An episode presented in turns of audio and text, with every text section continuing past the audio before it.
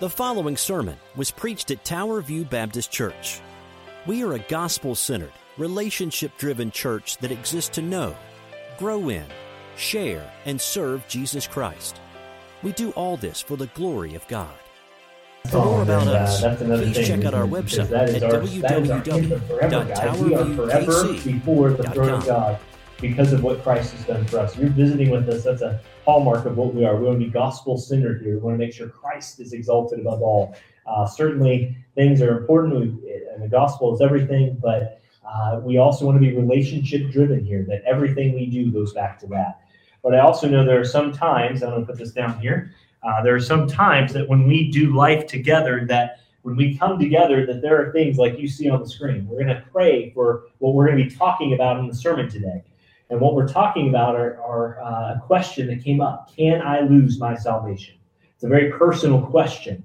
And often when we come to these times of prayer, we often pray for other churches and other things. And there's always so much to pray for. We can't highlight everything.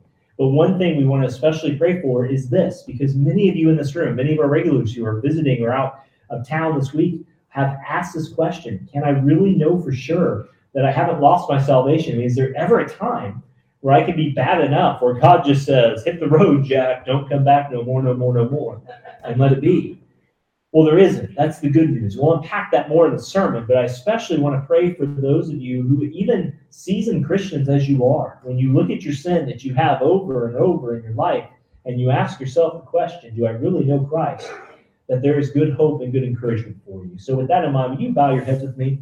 Especially welcome you if you're online. Uh, if you're online, we're doing audio only. Our usual sound uh, man, our associate pastor, is out, so uh, we're going to do our best. There's no video today. But let's go before the Lord as we do all these things to His glory and His honor. Let's pray together and let's ask God to watch over us in this, this topic. Father, we thank you so much for this time to gather. We thank you, Lord, that you hold us fast. That's old language, but simply means that no one can snatch us out of your hand. No one can take us, Father, away from the promises you've given to us in Christ, which are yes and amen. Father, we thank you as well that we stand before you, sinful as we are, but covered in the righteousness of Christ that allows us, Lord, to enter your throne room, to pray, to worship you, and ultimately to be with you forever. But Father, that's all by grace. It's nothing, of course, we've earned or deserved. Father, quite the opposite that we deserve. But Lord, by your grace, you've allowed it for us to move forward with that. Thank you so much. But Lord, we pray this morning. I want to pray especially for anyone who's within the sound of my voice here or there or later on that is doubting their salvation. Father, we have to be uh, very mindful here about what we're praying. There are some who think they are Christians who truly have never come to Christ. And Father, they're doubting salvation as you drawing them to be saved once and for all. That you're convicting them, as your son said, the Holy Spirit would do of, of their sins. And Father, I pray that you, excuse me, open their eyes to know that truth. But Father, I, I, I have a feeling that the majority of those in the sound of my voice are those who've truly been saved, whether it be as a youngster or as an adult, whatever, somewhere in between. That you know, Father, that they are walking through sin at times. You know, Lord, like Peter, they have walked away, and Lord, I'll never deny you. And three, seven, 27,000 times later, they're back again. Father, would you reassure them, as you say in Romans 8, that your spirit bears witness with their spirit that they are sons and daughters of God? Father, would you remind them, Father, that they are to examine themselves to see whether they're in the faith? Father, would you help them to hold the promise that we've heard from 1 John 5:13 that we can know for sure that we have salvation? Would you remind them, Lord, that you love them no less now? You hold them no less now than you did the very moment you called them to be your own. And Lord, Lord, there's nothing they can do. But Father, we pray that does not become a license for sin. We pray that our salvation, secure as it is in Christ, as He is to you, Father, would not be uh, a scapegoat way to say, well, if if He saved me from all my sins, I can run amok how I want to. Father, forgive us for such thoughts. But thank you if we truly are in you, that we are truly saved. Father, what else can we say? We ask this morning that you give us your assurance today. And Father, we don't have assurance because we walked aisle, we wrote our name in the back of the Bible with a date and time, Uh, we went to a youth camp or a conference. We have assurance because your Son has done perfectly and all finishing work on that cross. Father, we thank you. May you be with us today as we tackle a very important question, one from our members here. We ask in Jesus' name. And God's people said, Amen. Well, Before I get started this morning, I do want to just bring your attention. You can turn to John 10 27. As you walked in this morning, if you came inside, you noticed that we're starting kind of a free resource table. And some of these books are on there. These are completely free to take home. Uh, five things to pray in a global crisis. Uh, the four, the cross in four words and rediscover church, why the body of Christ is essential. These are completely free for you to take. We're going to keep putting out free resources there over the coming weeks, so feel free to take advantage of those as you do. Well, you find your way to John 10, 27, and 30. And uh, I, I just want you to know if you're visiting, it is our typical MO, it's our typical week to week thing to preach through a book of the Bible. And for probably since early August through practically the end of the year, we're kind of doing things a little bit different. We're doing what you might call a topical sermon, a sermon that's kind of a one off uh, examination of a topic, and, and in this case, a real question from a real church member that was asked. And this question has been asked not only by one, but by many of you in this, this room, and we so appreciate that. So I want to just let you know that Pastor Nelson and I have met this week. We are 90% confident. I say 90% because we haven't finalized it. That starting the first week of January through 2020, what 2020 is it? 2022? Wow. How, where does that come from? 2022, we are going to be in the book of Hebrews, the book of Hebrews. So we are going to tackle that probably 41 out of the 52 weeks next year and bleed over a little bit to early 2023. We know it's heavy, we know it's weighty, but we know you are a church that can handle that and you desire that. So you are going to bear with us as we go through it and we're going to tackle it. We thought about tackling Romans, and, and Nelson said, I might die before you get through it, Pastor. And I said, and uh, I said, yeah, we do take our time, but we have we have com- committed to do our best to get through Hebrews, Lord willing, in about 14 months. And in between, we'll have we'll we'll hit our Easter's and our Christmases and all those sorts of fun things but we want to primarily focus on that. So be ready for that. All right, John 10, 27 through 30. If you have your Bible, if you'll stand with me in honor of God's word this morning, we're going to get started with our scripture reading. We are interrupting the conversation, if you will. We are not reading the whole chapter. We're picking it up in verse 27. But Jesus is speaking in the wintertime to the Jews who asked him if he is the king, the savior of the world, literally the Son of God. And this is what he says in verse 27. He says, My sheep hear my voice, and I know them, and they follow me. And I, notice the I here, Jesus speaking, I give them eternal life, and they will never perish, and no one will snatch them out of my hand. And no, and my Father who's given them to me is greater than all, and no one is able to snatch them out of the Father's hand. I and the Father are one and everyone clapped excitedly and said, Thank you, Jesus. Yeah. No. Verse 31, that's not in your text. Notice what they did. The Jews picked up stones to stone him. The truths of Jesus, guys, are never popular, even amongst God's people, but they are popular for those who have truly come to believe Jesus is Lord and Savior, because those are the words of life, and you you hold to those with your dear life for all that you are.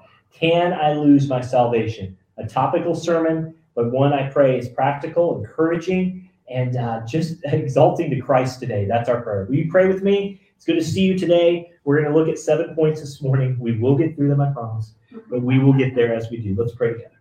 Father, thank you for this, this topic.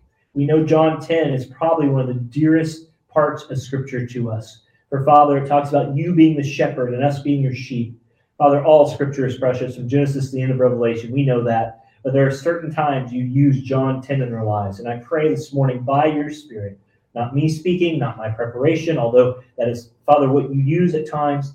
But Lord, may your Spirit speak to comfort, convict, and challenge this morning. We love you so much that we can even have this conversation, that you, the holy, holy, holy God, came down to us and loved us so much that you gave your Son. Lord, we love you. Thank you so much. We know we have bill problems, we have relation problems, we have us problems, we have sin problems all around us in this church because we are humans, Lord. But Father, in these moments, may we see your Son as he is, and may we see us as we are, connected to him, should we be in Christ. We love you, Lord. We pray these things in Jesus' name. God's people said, Amen. To be seated this morning. Well, I want to say to you very straightforwardly that it is impossible for you to lose your salvation as it is impossible to stop being your parent's child. Now, I realize in our day today that people can take custody of someone else's child, but at the end of things, whether they the court agrees with it or not, in a good or bad way, you are still your parent's child. You may never have met them, you may not like them, you may love them to the, the, the end and back, but at the end of the day, it is impossible to lose your salvation in the same way it is impossible for you not to be your parent's child. No court can change that. You are children by birth. Once you are born, you are born. Didn't know you were going to get a biology lesson today, did you? But even if you're not acting at times like a well behaved child, you are still a child because you are that parent's child by birth. Similarly, if you don't hold on to God, God thankfully holds on to you. And if a parent is holding a kid's hand, even when a kid lets go, he's still connected to their parent because the parent is still holding on to them. If you've ever had little kids or grandkids and you remember the days walking across Walmart's parking lot trying not to get hit over or run over by the cars, you understand what that analogy is. And that's why we read, and John, thank you for reading this, Psalm 139 5. You hem me in behind and before, and you lay your hand upon me. Guys, if you're a Christian, truly, you may never lose your salvation. You know, we talk a lot about social security, and some of you are reaping the benefits of that. I don't know if we'll have it when we're around. Another topic, another time. But the real security we need is eternal security, which is made possible only by the grace of Jesus Christ. The eternal security of the believer does not rest on us holding on to God, but rather God holding on to us. You remember Peter when he walked on the water for that brief amount of time? Who was it that made him walk? It was God. Who was it that rescued him from the water? It was Christ. He never held on to God, God held on to him. Once saved, always saved is a phrase you've heard, and that is very true, but it's only if you're truly saved. Our assurance of our salvation is based on true faith, not on a mere saying that I'm a Christian. And remember, no biblical writer has ever said anything different that makes them say you cannot know you can be saved. You can be. The warning actually in Scripture is to make sure you're not falsely saved that you're not saying you're a Christian when you're really not. That is the book of Hebrews in a nutshell, especially chapter 6. So, how would you live today if you knew all your sins were forgiven, all your days were being guided by God, and all of it was secured in a future held by Him alone? How would your life be different?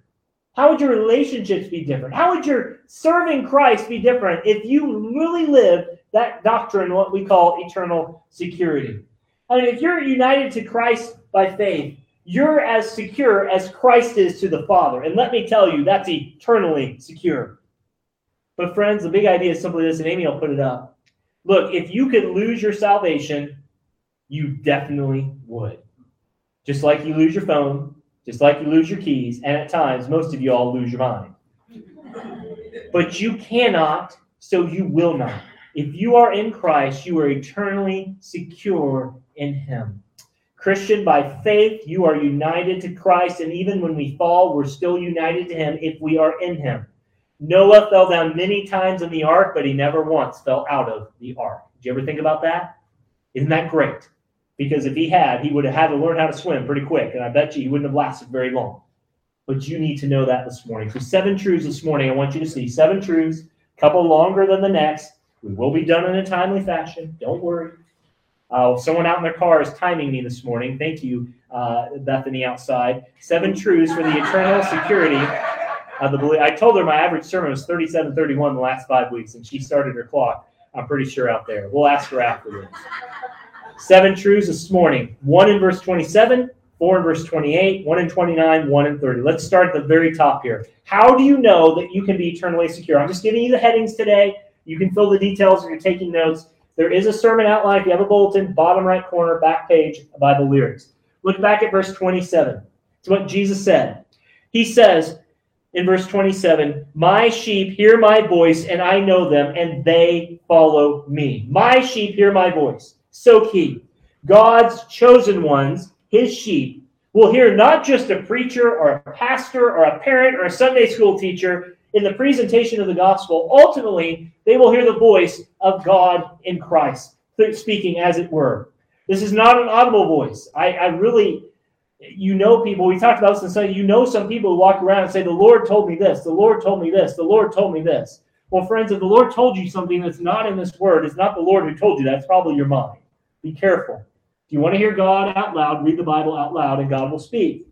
But this is not an audible voice, it's much louder. It's a sovereign call of the Lord Jesus Christ by which he calls his sheep unto himself. You know, Zacchaeus, Jesus said, Come on down. He told Matthew to follow me. He told Lazarus, being dead, to come forth. And they all did just as they were instructed. You were arrested in your attention to him, and Jesus called you to himself. He drew you powerfully, he drew you sovereignly, and he drew you eternally to himself. But this voice he talks about in verse 27 is so powerful, it can never be resisted, it can never be rescinded. In Mark 3, when Jesus called the disciples, if you were here for Mark 3, uh, that's been like eons ago, right? But in Mark 3, it says that Jesus summoned his disciples. He summoned them. You can't go back on a summons, especially an eternal one. He called them to himself, and they came, all the disciples, yes, including Judas. But I want you to know it's an irrevocable call. It's a call that God has called out in Christ for all those who are his. And that's why he says in verse 27 My sheep hear my voice. The voice of Christ is not audible, but through people sharing the gospel, faith comes by hearing, and hearing by the word of God. You know that, or the word of Christ.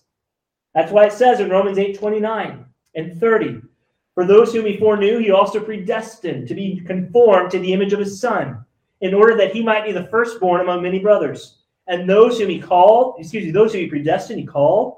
Those whom he called, he justified. And those whom he justified, he also glorified. Look, if you're a believer here today, you have been summoned by God to believe in the Lord Jesus Christ. And by his Holy Spirit, he's arrested your attention so much that you can't get away from it. So if you're a Christian here today, think about the time. Jonah tried to run away from God, and that didn't turn out too good for him. Some of you tried to run away in those early years of your life when someone clearly shared the gospel with you. Did you get away from God? Nope. He got you just as he wanted you. Now, is God like a hunter with a, a hound dog hunting you down like you're a piece of prey? No. But he loves you and he cares for you. And he sent his son to die for you. It's a call that will never let go. And he says there in verse 27, I know them. It's the word gnosko. It's a personal relationship. It's not this distant deistic relationship where God just creates you and then goes off and does his own God thing. It's not just know about them. He actually knows you inside and out. Now that's scary, but that should also be very comforting. But the question is, do you know Christ? No, that's not really the question. But has Christ come to you? Has Christ made himself known to you? Has he called you by name? And if he has, he tells you in verse 27, look back there, what does he require of you? He says very clearly, he says, follow me. That's always the call. There's no conditional statement here. You know, God is not, uh, you know, in golf, Jeff, I thought of you for this. I got to get a golf analogy in every now and then. In golf, you get all the people who are happy and they clap like they're refined and sophisticated, you know, golf, golf, and tennis too, like this. It's very, it's a sophisticated sport. When you're happy in golf, you clap. God isn't looking for fans who clap for him. God's looking for disciples who follow him. He calls them. They come. They follow. They're not going to listen to the voice of a stranger. Go read the early part of John 10. Nor will they wander away from Christ. In the present sense, they may stumble, they may fall, but if you're truly in Christ, in the eternal, ultimate sense, you will follow Christ. Why? Because his voice has called you. And the same voice who said, Let it be so, and it was good, is the same voice who called you forth from darkness and brought you into the marvelous light. That is the Christ we know. Sheep follow him because they know his voice, only his voice. You know, the Puritans, those old dead guys we talked about last week for a minute, they had two ways that they said every Christian should be marked. Because back in those days, you had to mark your sheep because some of the sheep would get in the other sheepfold and you had to you had to brand them. You know what branding is? It's what you want to do to your, your, your kids sometimes and say, You're mine, you can't run away, you're part of our family, whatever. But they would mark their sheep. And the two marks of every one of Christ's sheep that belong to them is they have one mark on their ear that they hear his voice and they like his voice, Christ's voice. But also, those Puritans said they also have one on the foot that they follow Christ.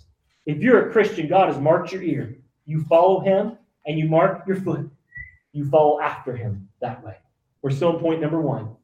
Are you one of the Lord's sheep this morning? Or do you hear his voice? Are you following after him? Have you heard his voice? Guys, think about how many come to know the power of the shepherd's voice who come to Sunday church, but they don't hear Christ. They hear a preacher. They hear about moral religion. Friends, I want you to know this morning it's not just of being a follower of a spiritual leader in the church, it's knowing the voice of the Savior. Have you been saved? Have you truly come to Christ? And if you have, that is the greatest assurance that you are His, because the power of His sovereign, omnipotent voice has kept you secure all this time. That's number one. Look at verse 28. Got your Bible out still? Look at the first part of verse 28. Number two, not only the power of the shepherd's voice, but the permanence of eternal life, the permanence, the, the ongoingness of eternal life. Verse 28 says, I give them eternal life. Stop right there. Look, he gives them eternal life. Notice it doesn't say the church gives them eternal life. It doesn't say the baptism or good works give them eternal life. It doesn't say a, a superficial prayer gives them eternal life. It says what? He gives them eternal life. I give them eternal life. Christ speaking. And notice here, this is not this is not a five-year lease on eternal life. We don't even deserve a five-year lease. He doesn't say a 10-year lease. It, look, if you receive grace and you lose it after 10 years, that wasn't eternal life. Eternal life cannot be undone with time. It says eternal life, a life that pertains from age to age. This is not on the screen, but this speaks to two things. First, it speaks to the quality of life. The quality of life. Long before we go to heaven, heaven came down to us. Long before we were getting out of hell, God came out of heaven and into man. I want you to know that. And the quality of eternal life is such that it goes on forever and ever and ever and ever. Isn't that awesome? That someday your life will not be snuffed out. You're not going to be annihilated in heaven someday. God's not going to get bored with you in heaven and say, Man, you've been in my house too long. It's time for bed. Get out of here. Our God neither slumbers nor sleeps. But it also speaks to the duration of life, the quality of life, but it also speaks to the duration. It's never ending. It's life that lasts long enough through all eternities. It never goes out, it's never undone. You know, sometimes in sports, these old guys who can't just give up their sport, they were good at one time, they sign a one year contract. You ever seen that before? They're trying to make five million more on top of their 500 million more. And we just say, just give us the bread from the crumbs from your table, and we'll take that for a lifetime, right? But they sign a one year contract, conditional on performance. So if they can't tackle a guy anymore, they're not going to re sign them for the next year. Well, God did not sign you to a one year free agent contract and then release you on waivers the next thing. If you're not into sports, you just got to look all this up, all right? But God has given us through his Son salvation that lasts forever. And he never reneges on his promise. It's permanent. It's permanent. He says, I give them eternal life. Only the Son of God can do this. Do you have that assurance that you'll never fall from grace? He tells you that it's there. Look at the third point here. Not only the permanence and the power of the, the, the shepherd, but number three, the, the present tense of eternal life. The present tense. Look at the second part of verse 28 there. He says, I give them eternal life, and they will never perish. They will never perish. I want to tell you something. I really, I, I had to, well, I, I had to look this up Well, I'll save that for another minute. But he says, I give. I want to focus on that for a second. I give. When? Right now. Right now. Sometimes we think eternal life is just when we die and go to heaven. But if you're a Christian, do you realize to steal that smiley preacher's words from, from Houston that you can live your best life now? But your best life now is not founded in health, wealth, and prosperity that you pray for. Your best life now is living out what you're going to be worshiping forever in heaven, and that is the Lord Jesus Christ. Your best life now is that God has saved you from all your sin. And despite your sin, He still lets you live in this world scot free, as it were, to be forgiven no matter what happens or comes your way. We are possessors of eternal life. John 3:15, Jesus says, You will have eternal life. John 3 36, he says, He who believes in the Son has eternal life. John 5 24, Jesus says, Truly, truly, I say to you, he who hears my word and believes in him who sent me has eternal life. He says in John 6 47, Truly, he who believes has eternal life. Again. John 17 3, he says, This is eternal life, that they may know you, the only true God, and Jesus, whom you have sent. I want to tell you right now, Christian, you have eternal life. It's present tense. You don't have to wait to graduate to eternal life when you get out of this world. You have it right now. Amen? And that's the promise of our Savior. Short point. Number four, the protection from eternal perishing. The protection from eternal perishing. He says there in verse 28, you will never perish. You will never perish. Guys, there's so many religions, aren't there, that tell you if you're not good enough here, then you become a thing in the next life. We don't believe in reincarnation. We don't believe in rededication. We don't believe there's any chance after you leave here. It's now or never. And he says, Jesus does, that you will never perish. And can I tell you what the original says here, in the Greek? It says you will never perish. That took a great guy to figure that out, didn't it? Which part don't you understand? If you're in Christ, you will never cease to be in Christ. Perish means eternally lost, suffering eternal destruction under the wrath of God. But not one of Jesus' sheep will ever perish. We don't believe in a purgatory.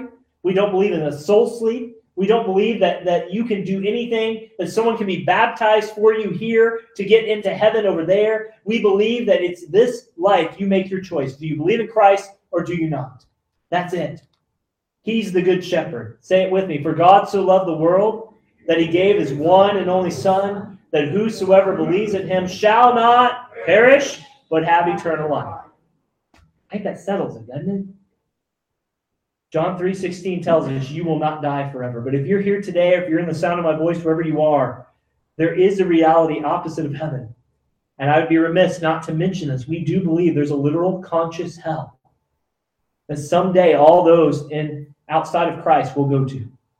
And it's a place of, of under the wrath of God. I said last week, some people say it's the absence of God's presence. If it was absence of God's presence, it wouldn't be a place because God is present everywhere. He's omnipresent. He's there, but he's judging. There is no salvation.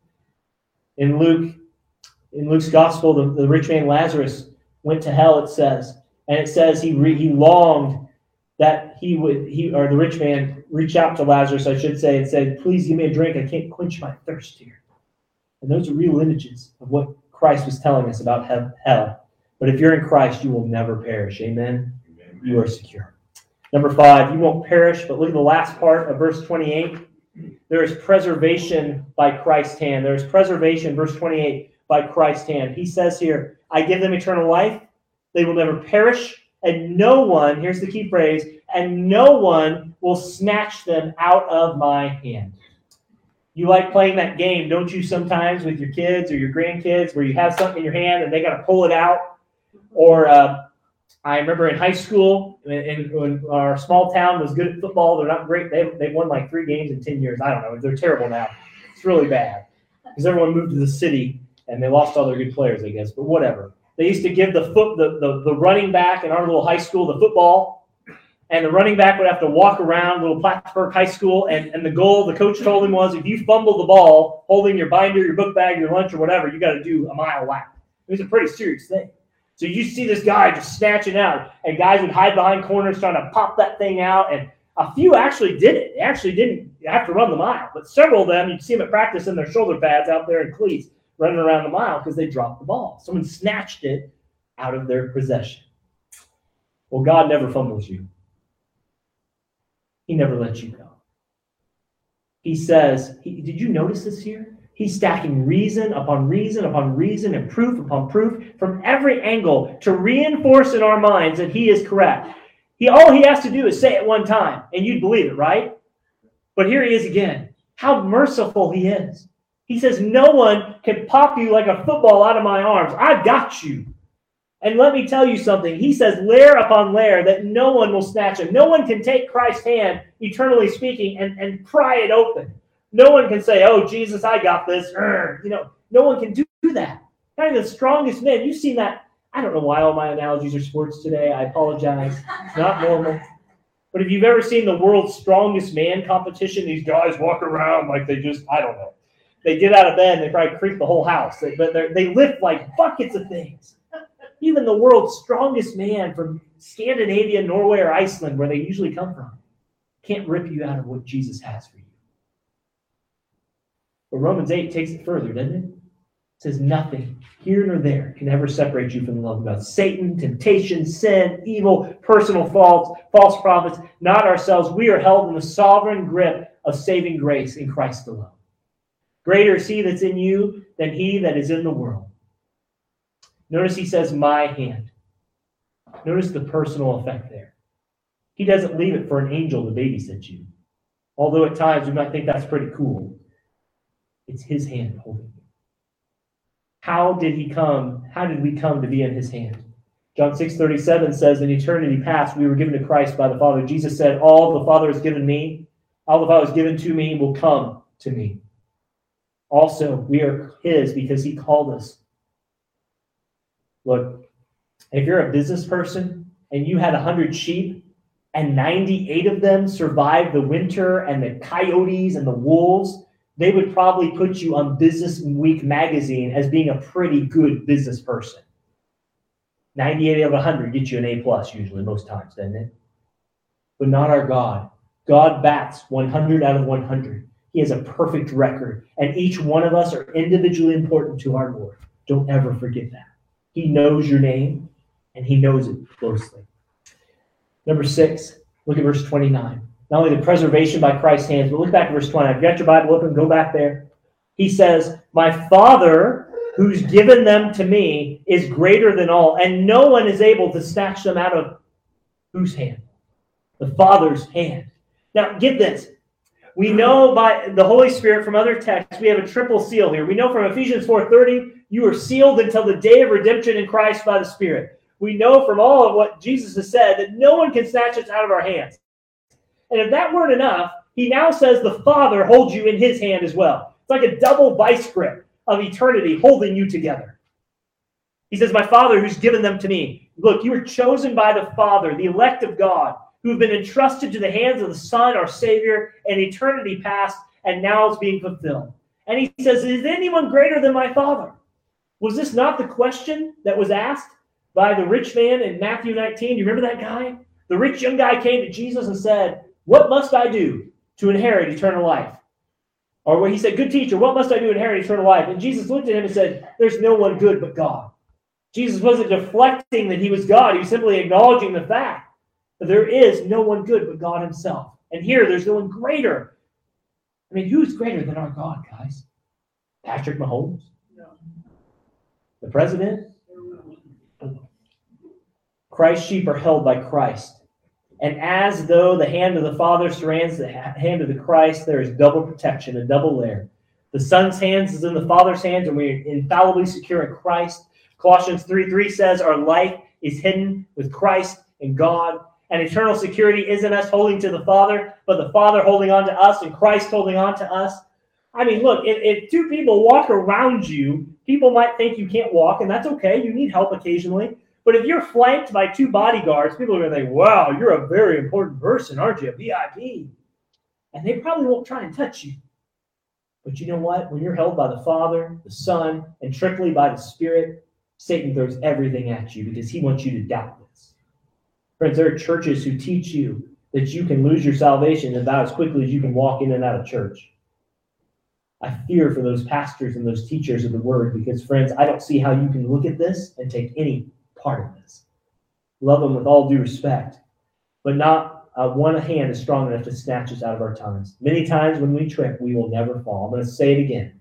Noah was on the ark and he stumbled and bumbled about. If you haven't read about that episode, go back to Genesis 7 and 8. But he never fell out of the ark, he was secure. God would lose his reputation if I could lose my salvation. Last thing is this look at verse 30. He says in verse 30, that great statement, they got him a raucous cheers. No, got him raucous stoning almost. Verse 30 says, Jesus speaking, I and the Father are one. The final point is this is the partnership, the partnership of the Godhead.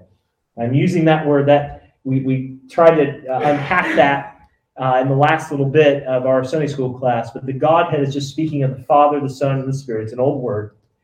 But he says, I and the Father are one. You know, in real estate, they say what? You know what it is? Location, location, location. You know it. And the same is true of Bible study. We when God repeats the same thing over and over and over again, guess what? Your ears should be doubly, triply perked up.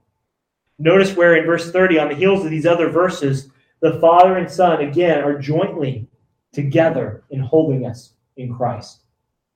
I want you to know here that the original language is this is in the neuter. What I, I want to get geeky Greeky with you for one. When it says the word that they are one, it is in the neuter. If it was masculine, if he says I and the Father are one person, then we got problems.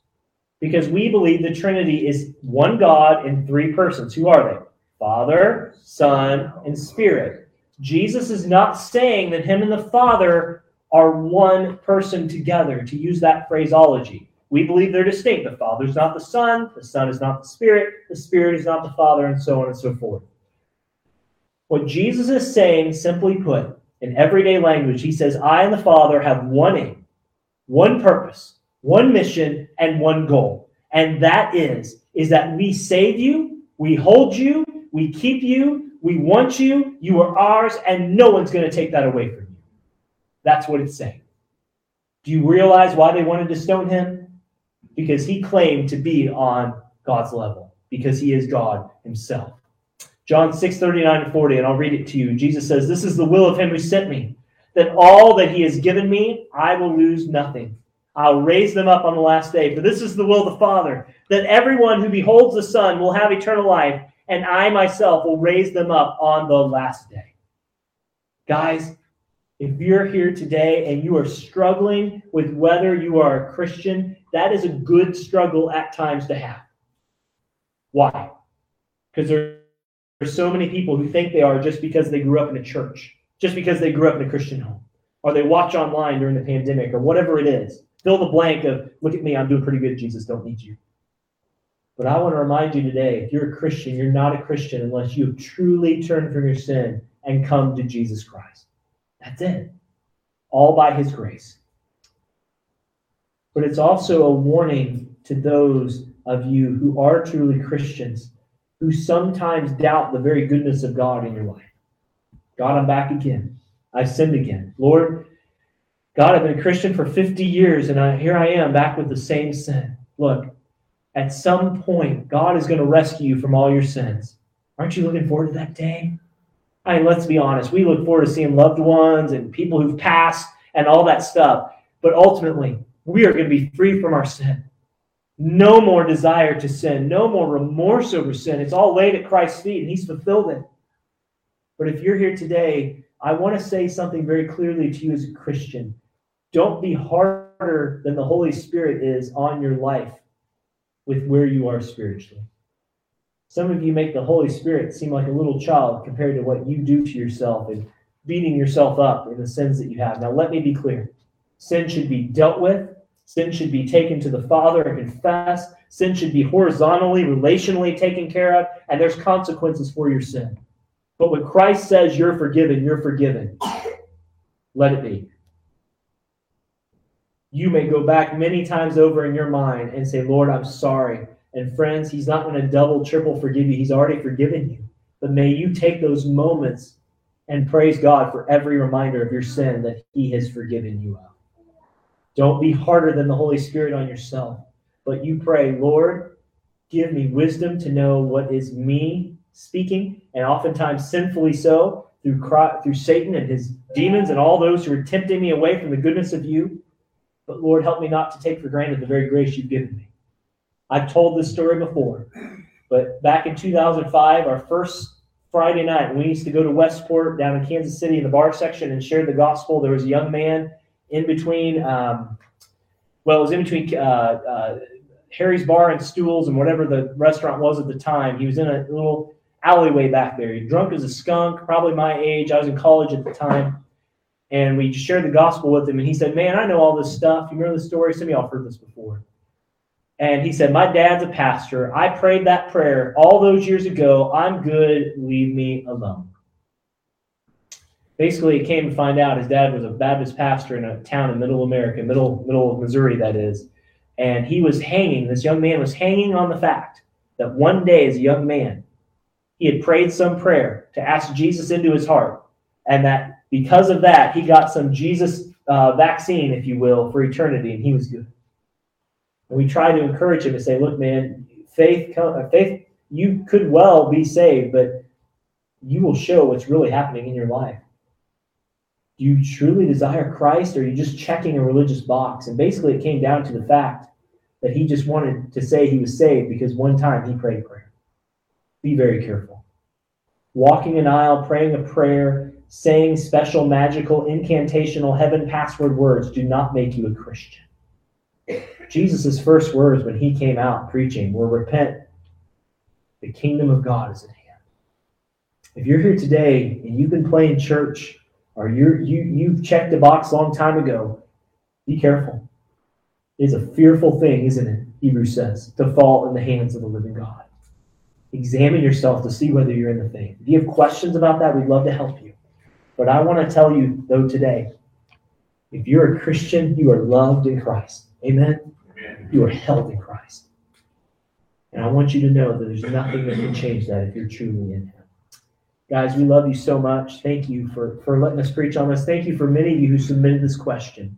If you're struggling with this, would you come talk to us? And Pastor Nelson, myself, the deacons, we'd love to sit down with you. You're not alone in this, but just know if you're in Christ, He holds you forever. Let's pray together.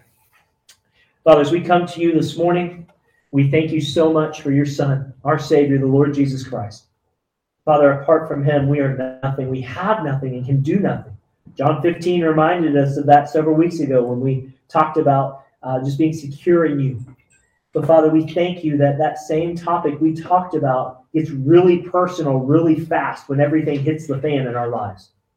But Father, if we're in Christ, thank you for these three or four verses that we've read that remind us that we are saved only by grace through faith, that in the eternal life that you've given us, no one can snatch us out, Lord. We don't perish. We hear your voice. We follow you. We follow, Father, everything you have. At times we stray off the beat uh, into uh, off the beaten path into the woods on our own.